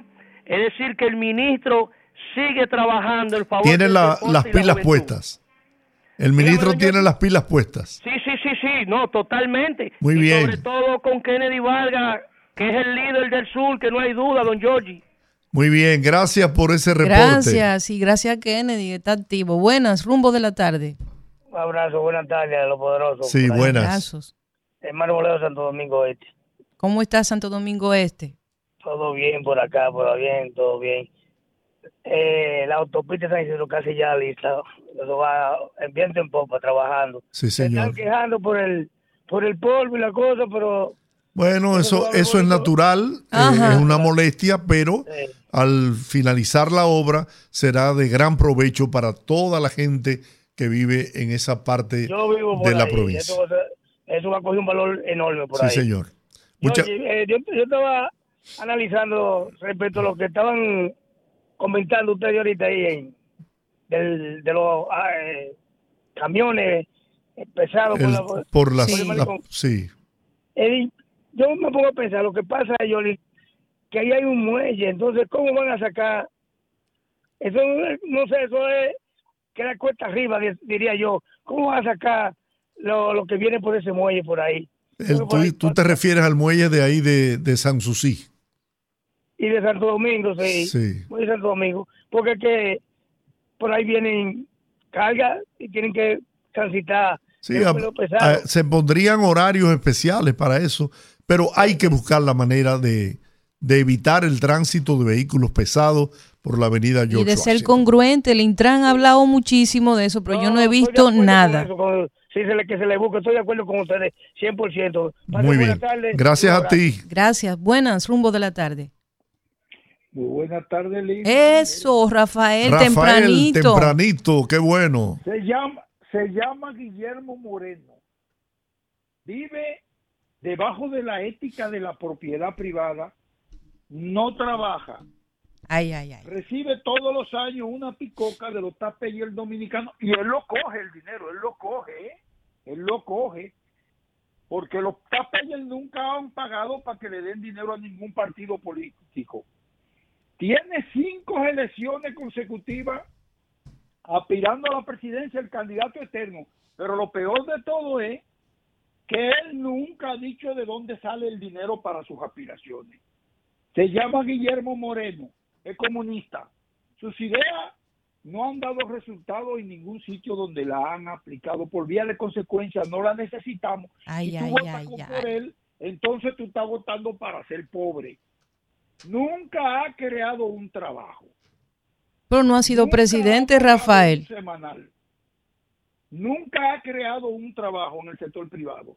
Nunca ha pagado una quincena, ni ha pagado un semanal, ni, ni, ni una mensualidad. Iba a arrestar siendo fiscal al presidente Balaguer. Y entonces Giorgi, como seguidor del, del presidente Balaguer, quería que cayera preso, por eso dice que le están haciendo. Ustedes están escuchando, reformista. Ay, Ese caballero que, que pide que le hagan un homenaje a ese, a ese vergante que iba a arrestar a- al, al presidente Balaguer. Ustedes están escuchando. Es cómplice de la dictadura, la dictadura de los Castro. Nunca ha hablado en contra de esa gente. De, de, de ahí, de Daniel Ortega y de Maduro. Pero lo último, lo último, lo último, que di que él es la oposición, pero le consiguió un trabajo al hijo como vice se consiguió una beca también. Se llama Guillermo Moreno. Un abrazo. Saludos para Rudy Rudísimo. Saludos que llegan directos. Buenas, rumbo de la tarde. Ay, Dios mío. Ay, abájense que están tirando y ahora viene la metralleta. Hay que decirle a Rafael que los únicos comunistas que quedan aquí son Johannesburgo y Narciso y. Y eso también veremos, porque después que se mordieron la lengua y probamos, probaron la carne, yo creo que eso se fue a pique. Johannesburgo. Miren, señores, hay que decirle, recordarles más bien al ministro de Obras Públicas que ya que van a hacer la carretera del Ámbar, Ay, Dios. que se acuerde de Baja Boniquito y Pecado Bobo, que me dice don Teófilo que esa carretera va a pasar cerca, que haga una, una paradita y que mire para allá, que, que no sea tan indolente, Dios mío. ¿Ustedes se acuerdan, Jacqueline, de la mujer que se puso en pelota un- en uno de los ministerios para que le resolvieran? Sí. Yo creo que vamos a tener que usar esos métodos allá. No, un- yo, no- yo no entiendo, vamos a tener que hacer llamar la atención de mala manera porque por las vías... eh, eh, Porque yo creo que ya Licho ni siquiera, ya, se- ya yo creo que se, se puso, se puso enemigo de don George y tan amiguitos que eran. no me toque esa tecla, que yo soy una Ay, gente sin Dios filtro. mío. Entonces, lo, lo que me da pique, que ellos van a, a casi todos los programas, y pero no van ahí a, a donde ustedes, porque saben que uno le va a preguntar eso. Ellos saben que esa es una pregunta que se le va a hacer. Así y ya es. uno está cansado de, de- de esperarlo, pero no, yo creo que no, que vamos a seguir en eso, vamos a seguir esperando. Bueno, Dios mío, está bien, bye bye. bye bye. Buenas, rumbo de la tarde. Buenas tardes, Olga. Hola, estimado, bienvenido. Guzmán de Villafrancisca, Guzmán, qué bueno. Cuéntenos. Georgie Rodríguez y Rudy. Y Colombo también, saludándolo. Claro. Y es una cosa, yo decía ayer que esa compañía, la minería de Maimón, le da mu- mucho beneficio a este pueblo. Y hay un personaje que es el, uno de los encargados de la altura del sindicato de, de esa compañía minera. Sí. Y Cormidón. Sí, ese señor, por la fuerza de la FUFU, Ay, Dios mío. eh, eh, se pretende ser candidato a síndico. Pero usted sabe cuál es el objetivo. ¿Cuál? El objetivo es que esa compañía le da una cantidad de dólares a la sindicatura en ayuda, usted ve, para que ponga el pueblo bonito y todas esas cosas. Pero una cantidad muy buena. Y usted sabe que cada quien va detrás de lo que más le gusta, que es el dinero traidor. Gracias a Dios que decidieron y una bu- buena decisión del Tribunal de Trabajo. Por otra parte, yo quiero decirle que la Junta ya da mucha oportunidad, mucho beneficio al candidato de la Fuerza del Pueblo. Porque ese candidato eh, eh, eh, viene haciendo propaganda desde, desde que terminó las elecciones hasta, hasta la fecha y tiene letrero en Santo Domingo Oeste, tiene letrero que eso no tiene madre. Y la ¿no? Junta Y, nunca- y en Santo Domingo Oeste también. Yo, yo fui a, a- a- a Verón este fin de semana y toda la autopista del, del este están llenas de, de vallas de Miguel Vargas, Leonel Fernández y Abel Martínez. Pero No, no, es- de una es- manera escandalosa.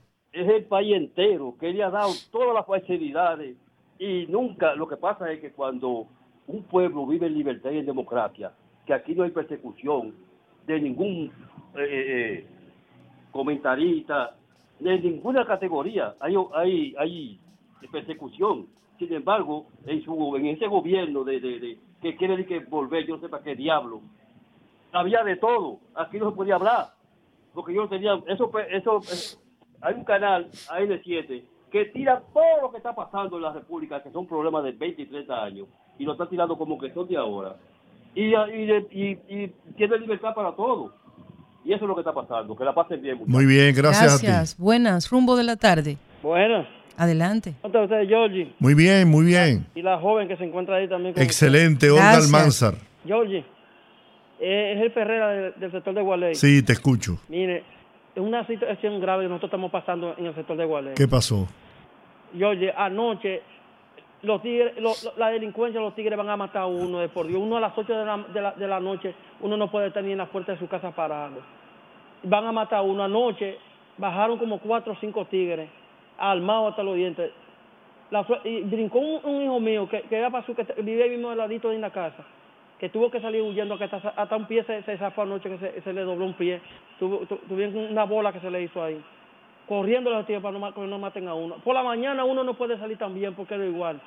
La policía que está ahí, ese destacamento, esa gente tiene más de 10 y 12 años que, que ellos están ahí en ese destacamento y ya han creado su familia ahí. Esa gente eh, conocen todo eso, esos delincuentes.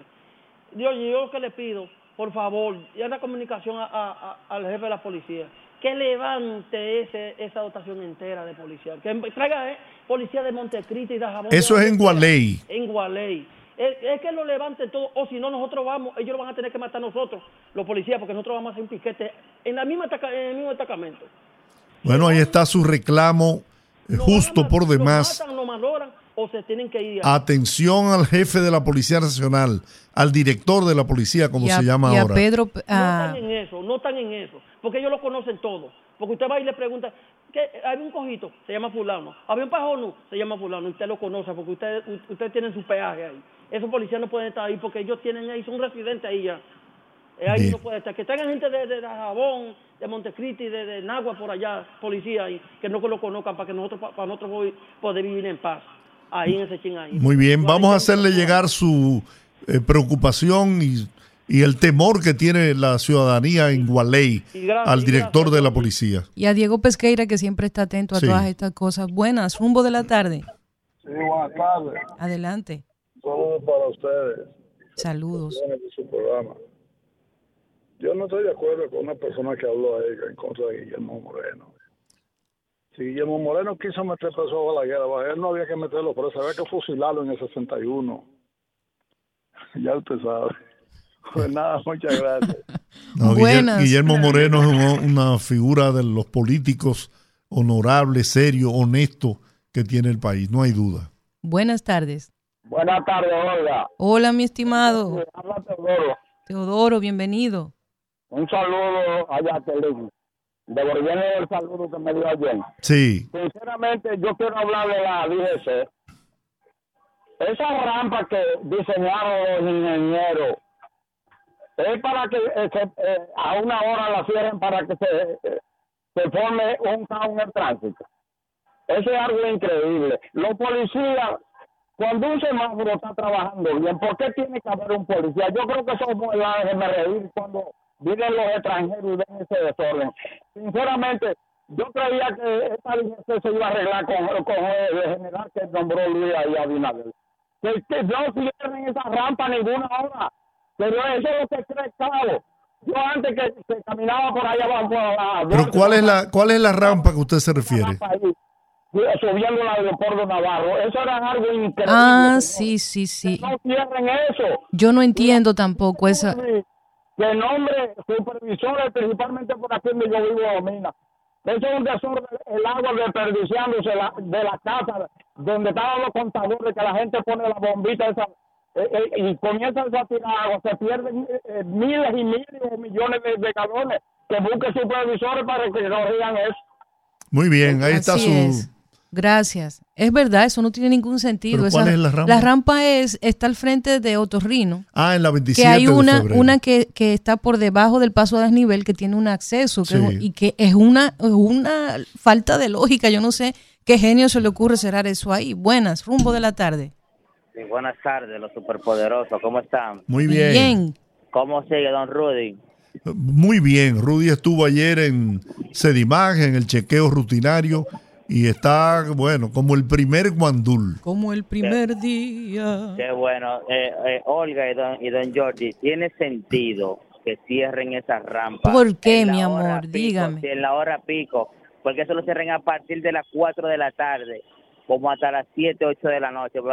Se arma más tapón lo que van a subir para el elevado, para venir hasta la parte este, que, que dejándolo cerrado. ¿Por qué? Porque entonces el tránsito arriba es lento y por esa rampa, eso se armaban unos taponazos. Porque se lo digo porque yo eh, trabajé por ahí y me, me pero después vi cuando tenía que subir por la goma y yo, pero es verdad, el Mi amor. arriba es más rápido. Mi amor, yo viví en la zona oriental 20 años y el tapón e- e- en esa zona ahí, no importa si lo abren y lo cierran, el problema es que el que va por debajo, que viene de la, de- del lado derecho, para meterse ahí, si quiere meterse ahí, subir al paso a desnivel, tiene que dar una vuelta y se hace el tapón como quiera. Entonces, si eso no tenía ningún sentido, ¿para qué lo hicieron? Buenas, rumbo de la tarde. Buenas tardes, Ramón Fernández, Santo Domingo Este. Adelante, Ramón. Un saludo ahí a don Rudy, que está escuchando el programa. Yo soy seguidor de él y Qué estoy bien. feliz y contento de que él esté recuperando. Qué bueno, así mismo es, gracias a Dios. Don Jorge y, Olga, mire, lo que están haciendo aquí en la autopista de San Isidro, en, en la remodelación, es un desmadre, esto es un desorden terrible, que esto, ojalá hay que buscar la forma de romperla y subsanarlo con tiempo, antes de que pase un tiempito y tenga que romperla de nuevo. O sea, de que en vez de am- ampliar la vía, lo que están es estrechándola más. Oiga, la jardinera del medio es más amplia que la vía, No han juegue. dejado, no han dejado un muro para que lo- los municipios crucen. Solamente hay retorno para vehículos. No hay, no hay como la gente que se queda en la guaguita del frente desmontarse y cruzar para su casa. Yo que pero visiten esto por aquí para que ustedes vean. Yo les invito a que visiten. Me esto. voy a dar una vueltecita, se lo prometo. Buenas tardes. Buenas, la última llamada. Buenas tardes, don Giorgi. Con esta llamada cerramos en el nombre de Jesús. Valentín Tavares de San Luis. Adelante, Valentín. Gracias por estar con nosotros. Amén. Saludo a Rudy, que su salud se recupere totalmente en el nombre de Jesús. Amén, amén. Amén. Bueno, señores, tengo una noticia muy refrescante. En el día de hoy me reuní con el senador Antonio Marte. Yo pertenezco a su partido. Sí. Y como hemos recorrido la zona de guerra, don Giorgi, por ahí todavía los colonos siembran caña. Y la propuesta que nos han hecho a nosotros es que quieren llevar una propuesta al presidente a través del fideicomiso, la alianza pública-privada, para la construcción de un ingenio azucarero en guerra. Los lugareños del municipio de Guerra me expresan que el terreno está ahí, eh, habilitado para, para la construcción de ese ingenio. Que de hecho hubo un administrador del ingenio Sama de San Luis que tenían ese proyecto en carpeta y se echó al olvido, pero queremos retomarlo porque todavía en toda esa franja y toda esa ribera de terrenos, los colonos están sembrando caña. Muy y da bien. pena, y da pena. Queremos llamar la atención del gobierno con respecto a este proyecto. Muy bien. Muchas gracias y bueno, hasta mañana, amigos. Dios les bendiga. Rumba 98.5, una emisora RCC Media.